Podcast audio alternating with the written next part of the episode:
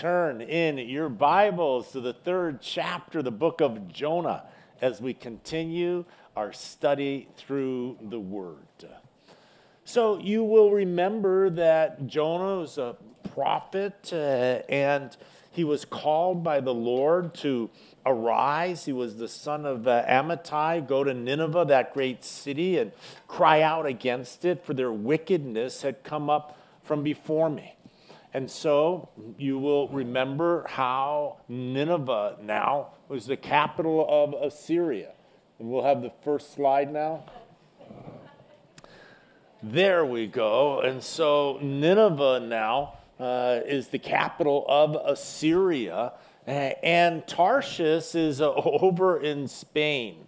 And so Jonah is told to go to the capital of Assyria and to call them to repentance. Now, Jonah hates the Assyrians. The Assyrians are a cruel people. They have been terrorizing and taking into captivity some of the northern uh, 10 tribes. And, and in the towns and villages, they've made raids before, and the Assyrians are continuing to grow. And so Jonah does not want to go and preach uh, this message uh, against the Ninevites because he believes that they're going to repent, and Jonah does not want them to repent. And so he is a reluctant prophet. Rather than going to Nineveh, where God calls him to, he gets onto a boat there in Joppa and he heads uh, over towards Tarshish.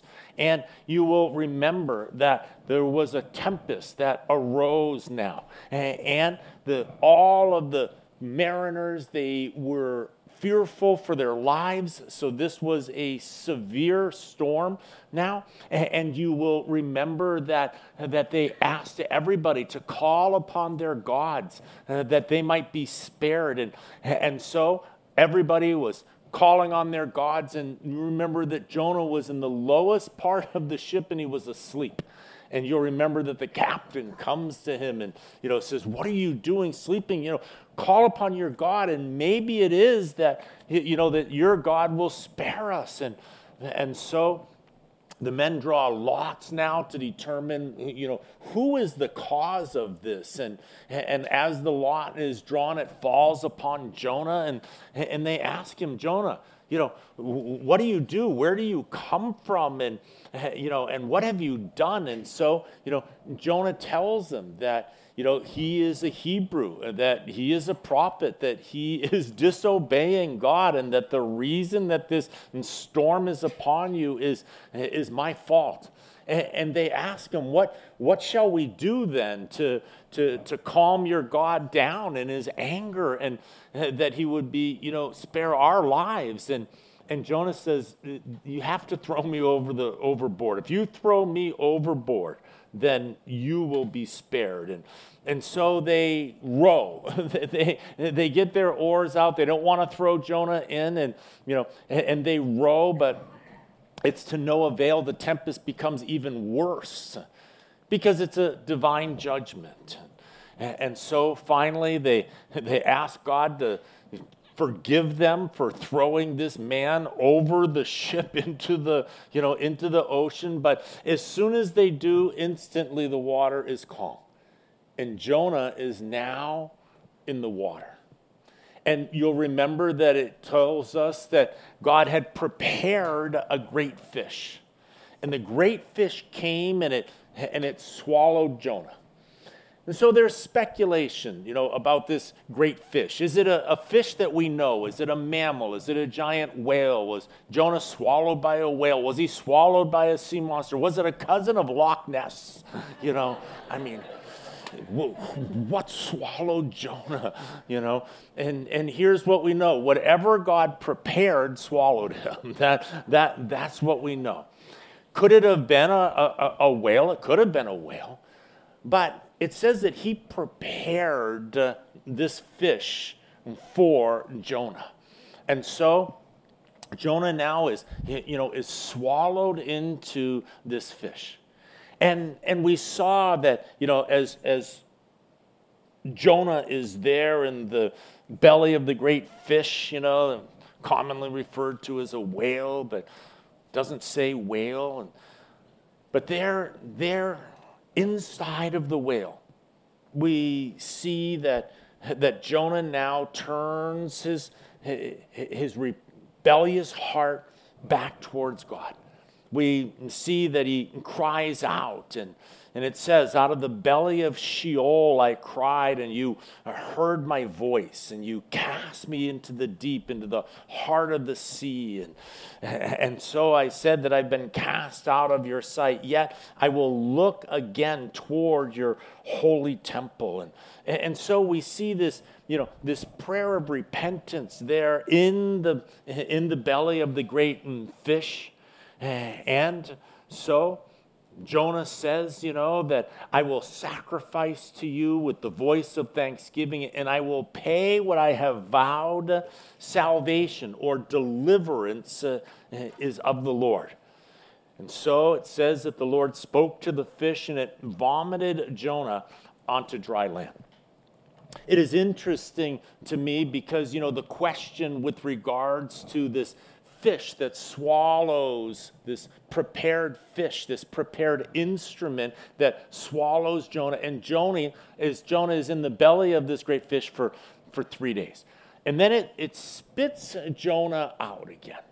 And now Jonah finds himself on the seashore. And, and this is where we are going to pick it up. But I also want you to know that we have Jesus that validated this story, that Jesus uh, used the story of Jonah to tell them that an adulterous and wicked generation seeks after a sign, but no sign are you going to have except for the sign of Jonah the prophet, because as Jonah was three days and three nights in the belly of the great fish, so also will the Son of Man be three days and three nights in the heart of the earth. And so we see that the sign of Jonah being in this great fish is the, is the sign of the resurrection of Jesus going into the grave and then coming back out. And so, one of the things that I was reading, and I thought that it was very interesting, was that we always tend to think, at least I have, you know, always tend to think of Jonah being alive for those three days in the belly of the great fish. But it never tells us that Jonah was alive. It could have been that Jonah died inside of that fish. And that then God resurrected Jonah at the end of three days, and now he is spit out onto the, uh, onto the shore. You know, he says, Out of the belly of Sheol I have cried out. He says that the water surrounded my, even to my soul, and the deep enclosed around me that I went down to the moorings of the mountains, and the earth with its bars closed behind me forever. And so it is very interesting to give that consideration to the fact that Jonah does not spend three days alive, but that he is resurrected uh, and now spit out onto the shore here. And this is where we pick it up uh, in this third chapter now. It says in verse 1 of chapter 3. Now the word of the Lord came to Jonah the second time, uh, saying to him, Arise, go to Nineveh, that great city, and preach to it the message that I tell you.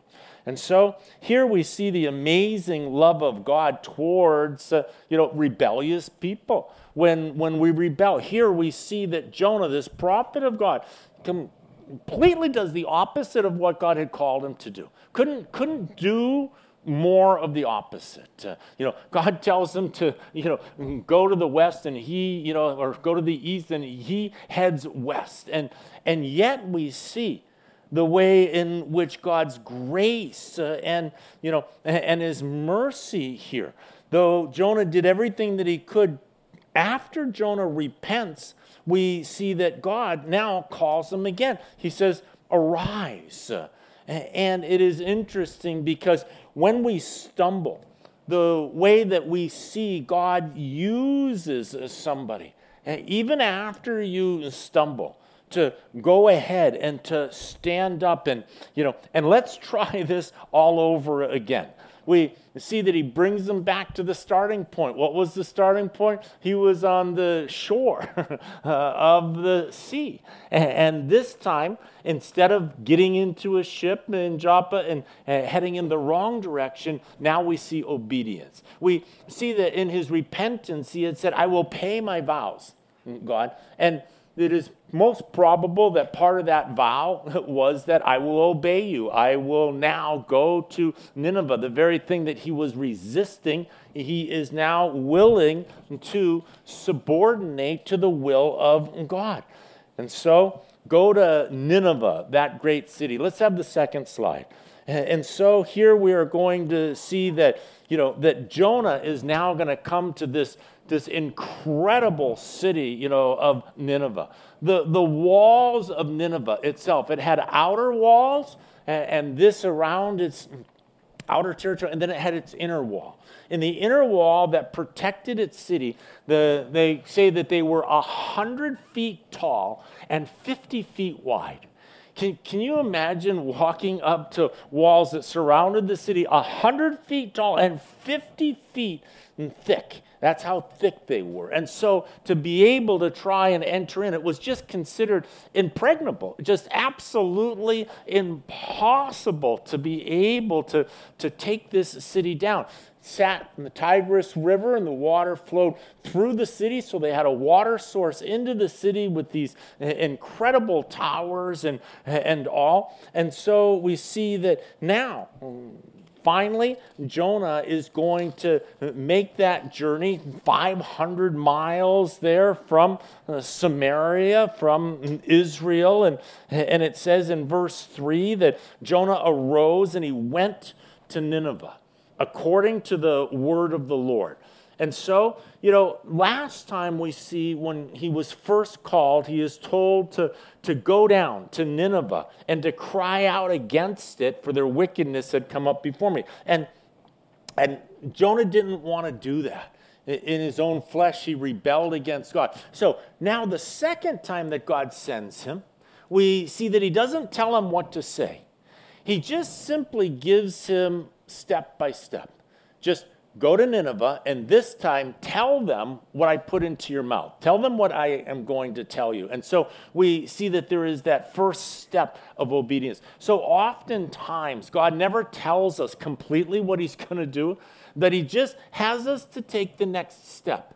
And then when we get to that step, he gives us the next step and the next step. And, and so here we see that, that God now kind of, you know, condescends to the level of Jonah, who is struggling in his obedience. And, and so God takes the bar down rather than jumping to here. Just take a half a step now and we see the way in which he met him. And, and so now he makes that 550 you know, mile journey and he comes to he comes to this beautiful city that was behind me. And so, you know, and so now we see that, you know, that he comes to this, you know, incredible city, makes this long journey, and and now he is told just simply to preach to it the message that I tell you, instead of crying out against Nineveh. Uh, and so uh, here we see that now, just step by step, uh, he is going to, to lead us.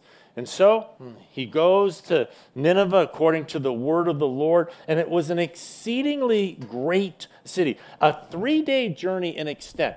In other words, the city itself and then the, the communities that were around it, and then with its outer wall, that if you were to walk all the way around it, it would take you three days' journey to walk all the way around. This is how large the metropolis now uh, was of this great city.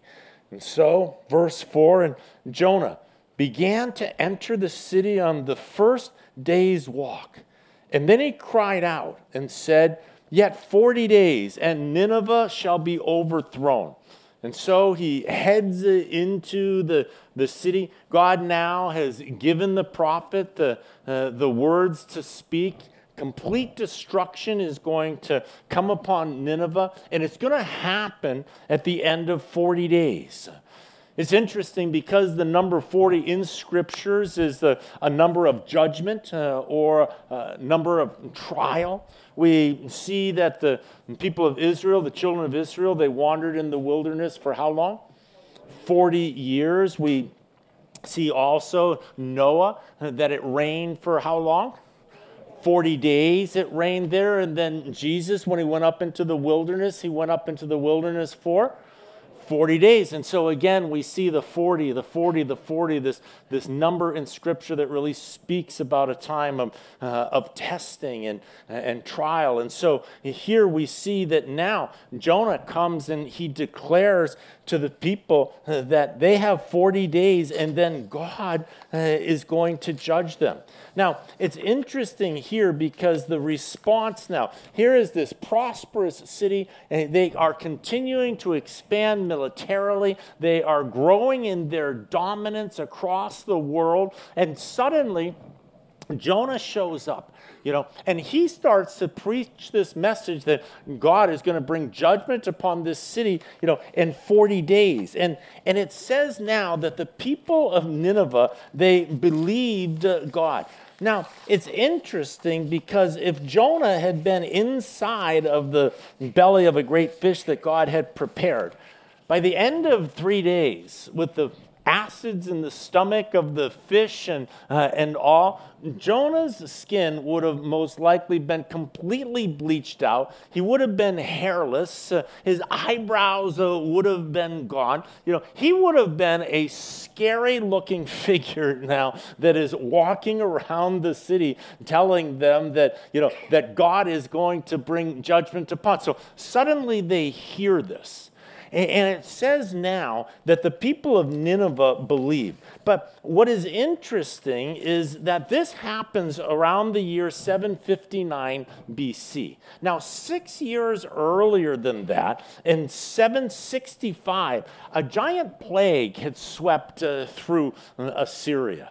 Two years uh, later, uh, in 763, there is a total eclipse of the sun that happens. And then also in the same year that Jonah shows up again, there is another plague. And all of these things were interpreted uh, as, you know, divine anger against the, the Ninevites. And so they, they have these, these occurrences that happen. And then suddenly they have this hairless man showing up, walking around saying that God is going to destroy, you know, your empire in 40 days. And you know what? The people go, We believe. You know, we, we believe this message now, you know, is from God. And so they proclaimed a fast and put on sackcloth from the greatest to the least of uh, them.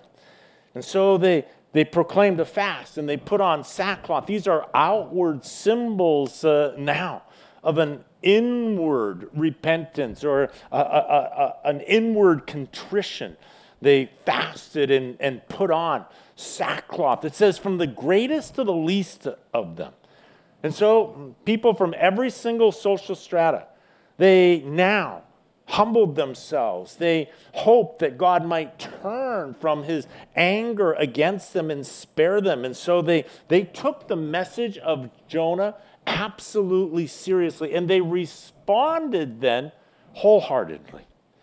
And so here we see that Jonah now comes and, and he starts to, to preach, and the people are responding. They are responding to the way that every preacher would love to see his message responded to. They wholeheartedly they embraced it. It brought them to a place of repentance. And, and it says, Then the word came to the king of Nineveh, and he arose from his throne and laid aside his robe and covered himself with sackcloth and sat in ashes.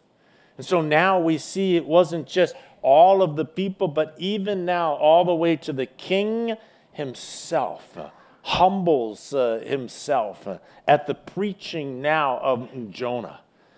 It says, and the king took action. It says, and he caused it to be proclaimed and published throughout Nineveh by the decree of the king and his nobles saying, Let neither man nor beast, herd nor flock taste anything, and do not let them eat or drink water.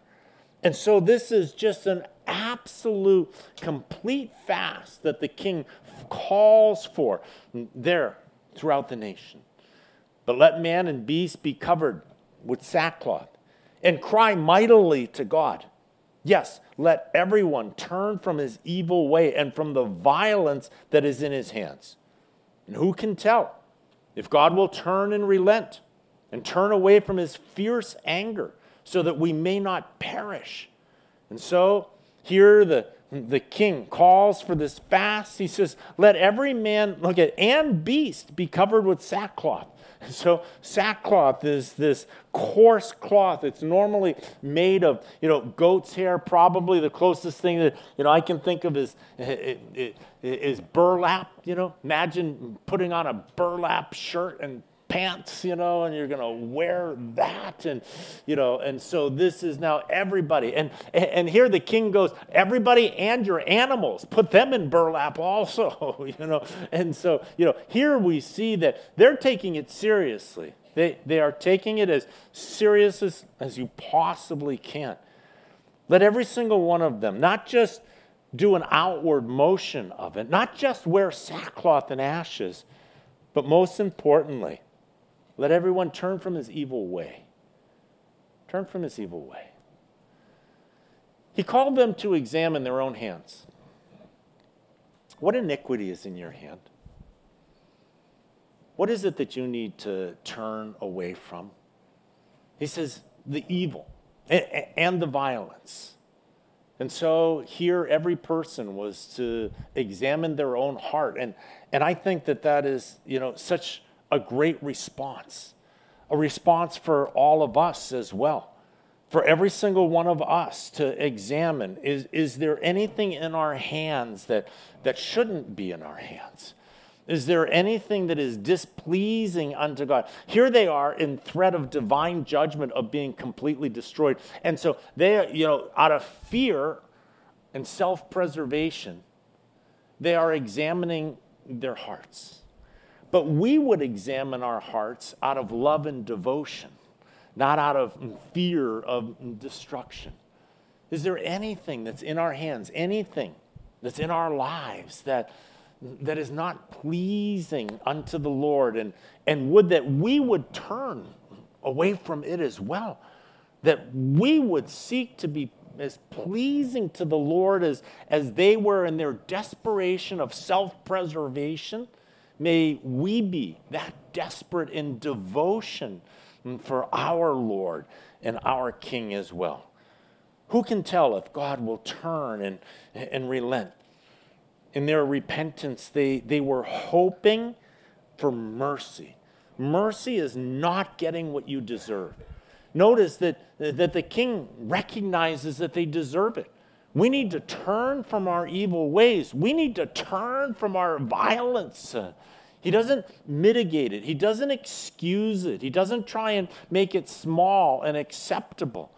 But instead, as they repent, they're calling upon the mercy of God, upon that nature of God where He will, in His kindness, be long suffering towards them, and that He might relent, that these people might not perish.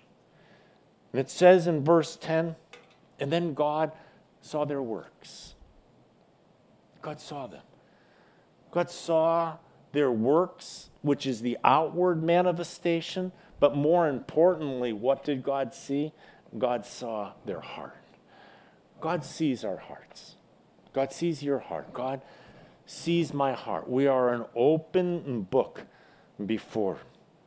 And it says that he saw their works and that they had turned from their evil way. And so there was that uh, repentance. We see that, you know, repentance describes the, the process of turning to God. It's not just turning away from evil, but it is the turning towards God that causes us to turn our back on evil. And it is the same way that when you turn and face towards sin, you also turn your back to God. And so there is a, a, turning. In which direction are you facing? In which direction are you heading? What is it that's alluring you? We're either being attracted to the things of the world, to the things of the flesh, to our carnality, and to sin. No, or we are being drawn by the grace and the love and the mercy of God to step away from the things of this world and to come closer to God. The closer we get to God, the less the pull of the world. The closer we get to the world, the stronger the pull is from the world. And so here the people that had been violent, they had been wicked, and they were violently wicked. Amongst all the peoples, they may be representative of the most wicked, violent people that have ever been. And so they turned from it. They turned toward God. And God saw that turning. He saw the turning of the heart. And so mm, they turned from their evil way. And it says, and God relented from the disaster that he had said he would bring upon them, and he did not do it. Remember that God always uses the least amount of force necessary to turn us away from sin and toward him. And so he sent a prophet that warned them, and, and that was enough for them to turn. And so he relented now of the judgment. We see that he relented from the disaster. Repentance appeals to God's mercy, not his justice. When you repent, you're appealing to the mercy of God, not to the justice of God. The justice of God says we're going to get what we deserve. The mercy of God says spare us from what we do deserve. And so, in their repentance, they cried upon the mercy of God. And we see that God then relented from the disaster and he didn't destroy them. In chapter 4, we see in verse 1 Jonah's response now to the, to the grace of God. It says, But it displeased Jonah how much? exceedingly. And it not only did it displease him, it says, and he became angry. and so Jonah now, eh, he is upset. You know, usually a prophet is, is pleased when, uh, when the people respond to the message that you have given them from God. But here, Jonah wasn't. He has the most successful ministry, and he's crushed uh, by their responding to God. There's something now about their response towards God that displeases Jonah, and so much so that he becomes angry. And so he prayed to the Lord. I love this prayer. And he said, Ah, Lord, was not this not what I said when I was still in my country? Uh, was this not what I said? Isn't this what I was afraid of? Wasn't I, I was afraid of going and preaching and them repenting so that you don't destroy them? This is exactly what I didn't want to happen. this is why I didn't go in the first place. This is why I head in the opposite direction. He says, Therefore, I fled previously to Tarshish. He doesn't deny it. he reminds me here of James and John, you know, when, when they're offended with the Samaritans. And he says, You know, God, should we call down fire, Lord, from heaven and just like wipe them out? Just look at, they offended us. Just toast them. You know, that's what, that, that's what Jonah wanted. The Assyrians had caused so much harm to the Israelites. So much fear, so much destruction of life. And, and now it's personal. And so these Assyrians now, they are the absolute enemy of God's people. And, and as a prophet, he's being sent to the enemy of the nation. And, and now, you know, the, the, in 40 days, you're going to be destroyed. In 39 days, you're going to be destroyed. in 28 days, dust. You're going to be destroyed. You know, and Jonah's like, you know, doing the countdown, you know, here of the of the 40 days coming, you know, and you know, and now all of a sudden they start, you know, repenting and and he's like, "Oh no." you know, and the, and the clock's winding down and they're repenting and you know and jonah's waiting to see now whether or not you know they've repented enough you know, or whether God's still going to toast them, you know. And so, you know, here is Jonah, and now, you know, it says that he relents from the disaster.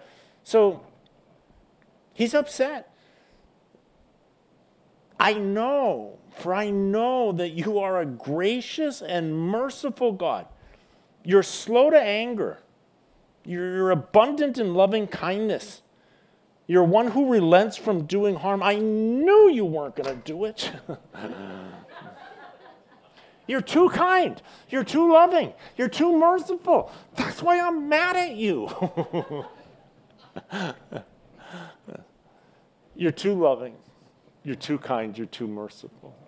You won't destroy them. And he's mad about that. The same God that didn't destroy his rebellious prophet who ran the opposite direction and did the exact opposite of what he was being called to do, that same loving kindness, that same mercy, that same long suffering God, you know, when, when he's the recipient of that, He's got no problem with that. but now, when that same love and kindness and mercy is, is shown towards an adversary, he's upset with God. And so we see the selfishness now of, of Jonah coming forth. We see that Jonah is angry because God had granted repentance to the Ninevites. And so he says, I know. I know that you are dot, dot, dot. How would you fill that in? What would you say to somebody about God? I know that my God is what? Here we see that he says, long suffering, merciful, gracious, abundant in loving kindness, slow to anger. And this has been what he has experienced in his own life with God. What have you experienced in your own life toward God? Therefore, now, verse 3 O Lord, please take my life from me, for it is better for me to die than to live. we, we see here that, that, that now, you know, he, the, he's so upset that the, that the Ninevites are allowed to live. He's like, I can't bear this. Just kill me so that I don't have to, I don't have to see, you know, that they. Now, earlier, you know, he had prayed to live. I cried out to the Lord because of my affliction, and he answered me. Out of the belly of Sheol I cried, and you heard my voice. In verse 4, and then the Lord said, Is it right for you to be angry? Jonah, I see that you're hurting. I see that you're struggling with this. God sees our heart. He knows when we're emotionally overflowing our banks. And he sees that Jonah's angry. Now, the Bible says, Be angry and don't what? Be angry and don't sin. So, anger is that emotion. And so, you know, here we see that God is coming and ministering to him, a- asking him a question. I know that you're angry. Let me ask you a question Is it a righteous anger? Is, is, is it an anger that has a, a, a right cause behind it? Is it fair for you to be angry? And so he, he causes Jonah to have to reflect uh, on that emotion. Emotions are powerful in our lives, they're real, but they're not necessarily trustworthy. And they're not necessarily based in righteousness. And so he says, You know, I see that you're angry, I see that you're upset, but come, let us reason together. Uh, is your anger now righteous? Is, there, is it right for you to be angry? And so Jonah doesn't answer that question. Verse 5. So Jonah went out of the city and sat on the east side of the city. And there he made himself a shelter and sat under it in the shade till he might see what would become of the city. He's still hoping in 40 days that God's going to change his mind again and that this time he's going to destroy it. So I've done it. I've gone and I've, I, I've sent the message and I'm going to sit here and see what happens. I'm, I'm going to I'm going to have front row seats uh, here. I'm going to get comfortable. I got my lounger here. I got some shade that I have built. I'm going to, you know, when this thing blows up, I'm going to be right here in the front to see what would. And then, you know, and notice this He doesn't wait in the city in case God destroys the city. He goes outside of the city now to watch what is going to happen to this city. And the Lord, it says, prepared a plant and made it come up over Jonah that it might be shade for his head to deliver him from his misery. So Jonah was very grateful for the plant. So God does another miracle. He makes this plant like grow like Jack and the Beanstalk, like you know. I mean, here's Jonah. He makes this little shelter so that he can watch the city, which he hopes is going to be destroyed. But his shelter isn't very good. So God says, "Let me help you with some shade here." And so you know, God makes this plant to supernaturally just grow. Just another one of those provisions. We see the storm was stilled. We see the fish was prepared. We see that this you know plant grows up. We see all of the ways in which God is working miraculously through, you know, uh, in Jonah in this circumstance. And so, you know, so this plant grows up and, and there's great shade that's added to his, you know, hut that he has built here for himself. And look at, and so Jonah was very grateful for the plant. Thank you, God, for making me more comfortable while I'm waiting for you to destroy the Assyrians. you know, so he's very polite about this uh, here. And, you know, and he's glad for his own comfort, right? But he's not concerned with the Ninevites' comfort. He's glad for God's provision of grace to him, but he doesn't want grace towards the Ninevites. And so here we see that you know, he's, he, he's praying, you know, like David's prayer Lord, you know, break the teeth of my enemies, you know, smite them, God. And, and so Jonah's waiting, and it says, verse 7 But as morning dawned the next day, God prepared a worm.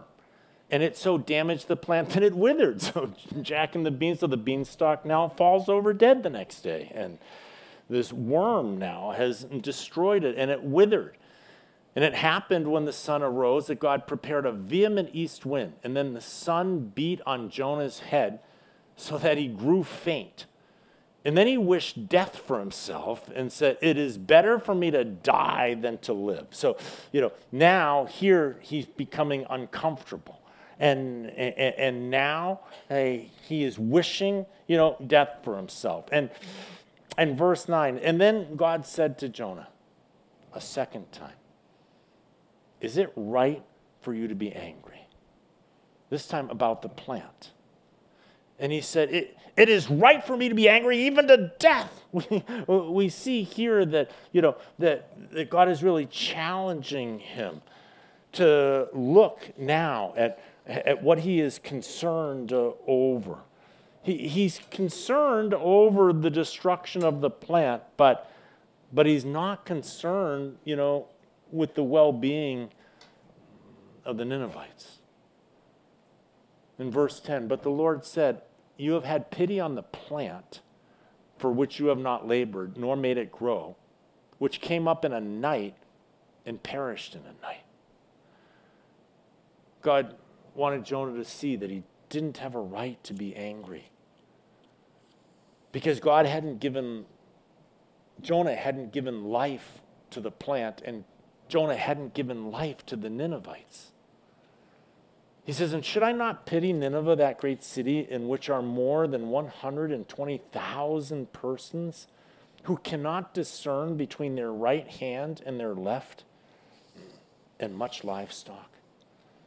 And so mm, we see here that, you know, that, that Jonah's affections, that, that they're off kilter He cares more about a plant than he does for human souls. And, and we see here that, you know, that God is declaring to him this population of people that they don't know right from left. They don't know right from wrong. And we see here that, you know, that, that the Lord is gracious towards all nations. And he is gracious towards Gentiles as, as well as the Israelites. We see that with Jonah, that he demonstrates his sovereignty. We see that, you know, in Jonah, that he punishes rebellion and he stands against that rebellion. God wants us to obey him. He wants us uh, now to have a, a heart that is towards the things that he has a heart towards. And, and so we are to love the sinner, but hate the sin. Here we see that in Jonah, he couldn't separate sinner from sin. He just saw the sinner. And uh, that person now, he had no compassion upon them because their sin was directed towards them. And so he wasn't capable, he wasn't able to love his enemy. You'll see how God calls us now to love even our enemy. And why does God call us to love our enemy? why does God call us to, to, to love someone that, that is wicked, that opposes mm, mm, God? You know, why aren't we allowed to, to hate that person? And the answer is because he was made in the image of likeness of God. And guess what? He was made by God. And so that's God's child. And so God says, You're not allowed to hate any of my children. He says, Are some of them disobeying? Yes. Are some of them behaving very badly? Yes. Are some of them behaving very, very, very badly? Yes. But that's my problem, not your problem. Your job is to go love everybody. And I'm the one that will now take care of the discipline.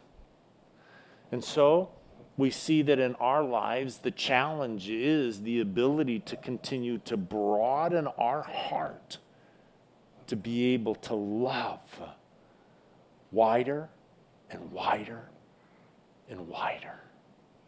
Here we see that Jonah is such a lesson in our own hearts, in our own lives, about our capacity to love only within a narrow lane of what's comfortable for us, of who is behaving a way in which we think is appropriate, and that we can sometimes excuse ourselves to not have to love others, but we get critical and we get judgmental towards them when God is not asking us to do that.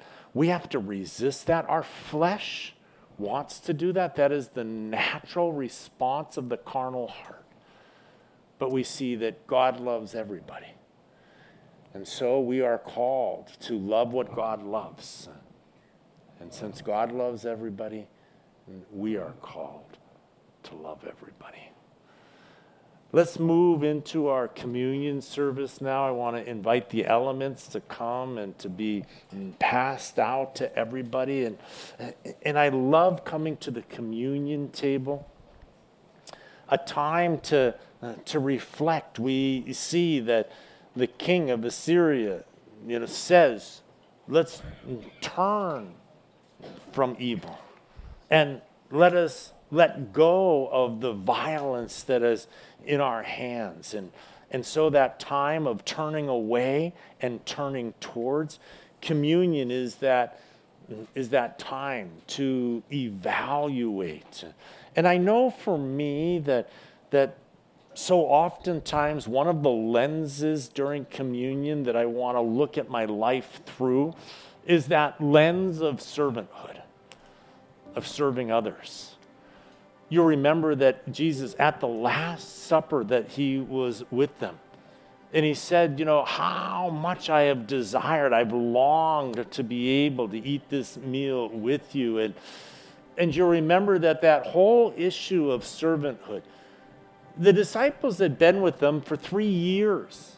Three years they had been moving about with Jesus, eating meals with him, and, and, ministering. And, and yet we see that as they come into that Last Supper, we see what they were arguing amongst themselves about was who's going to be the greatest who's going to be tops, who's going to be first, who's going to be the chief, who's going to have the, the most responsibility, who's going to be the most uh, important, who's going to get the largest house, the biggest territory, the, you know, to continue. And, and they were evaluating and competing with one another in the, in the carnal way in which the world does. And Jesus is like, Have I been with you this long? And he goes and he takes off his robe. And he takes the basin of water and he goes and he washes all of the disciples' feet. I've set an example for you. The Son of Man did not come to be served, but to serve.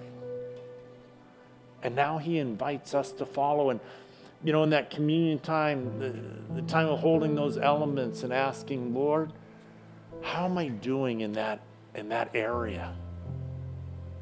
Am I me first or am I others first? Crucify the flesh.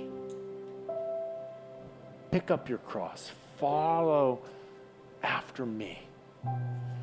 And I wonder if I had been one of those disciples, would I have been right in the middle of the argument with everybody else? And the Spirit of God continues to work in our hearts and, and in our lives. Lord, how are we doing? How am I doing? How's my relationship with you? How is my servanthood with others? How well am I doing at loving you? And loving others, when Jesus reduced everything down to those two simple commands, I think that that's an easy way to evaluate ourselves. Lord, how are we doing? And then as I grow this way, am I able to be stretched and to grow this way? And that's that that growth as a spiritual man. That's that growth as a as a spiritual woman. It's a work of God. We can't do that. But we can ask, we can align our hearts. We know that's what God's will is for our for our life. And so communion table is that time to thank him, to adore him, to worship him, to check in, to to evaluate. To say this October, how am I going to run my race this month?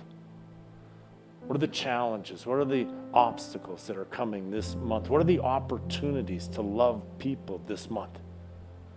What would you have me to do?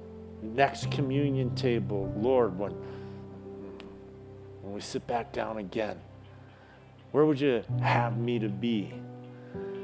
In what areas can I grow in that you want me to focus on? And so it is that beautiful time to just sit at his feet,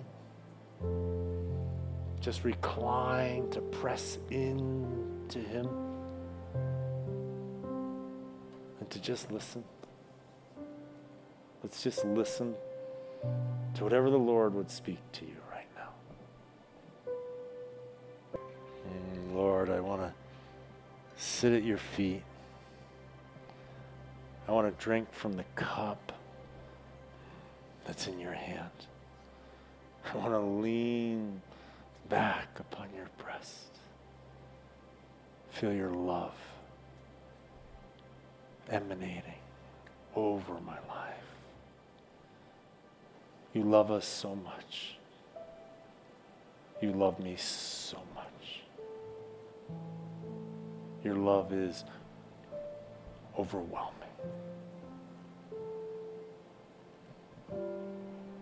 Thank you for your love. You are merciful. You are long suffering.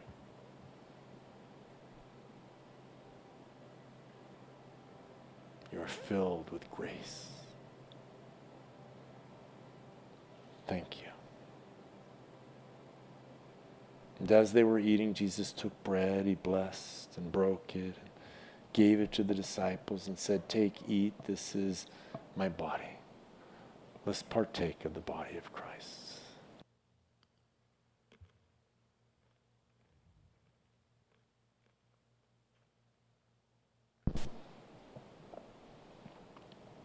And then he took the cup and he gave thanks. And he gave it to them, saying, Drink from it all of you. For this is my blood of the new covenant, which is shed for many for the remission of sins. But I say to you that I will not drink of this fruit of the vine from now on until that day when I drink it new with you in my Father's kingdom. Let's partake. Of the cup. Let's pray. Father God, thank you so much. Lord, you are our King of Kings. You are the Lord of Lords. And you are my Savior. You are our Savior and our King. Jesus, thank you for loving us so much. Thank you for your willingness to go to the cross. Thank you for your willingness to send the Holy Spirit, the Comforter, to strengthen us and to help us. And so, Lord, bless us, help us every step of the way until you come for us or we come to you. Father, may we live lives as a sweet smelling aroma unto you. And all glory and honor be to Jesus Christ and all God's people said, Amen, Amen and Amen.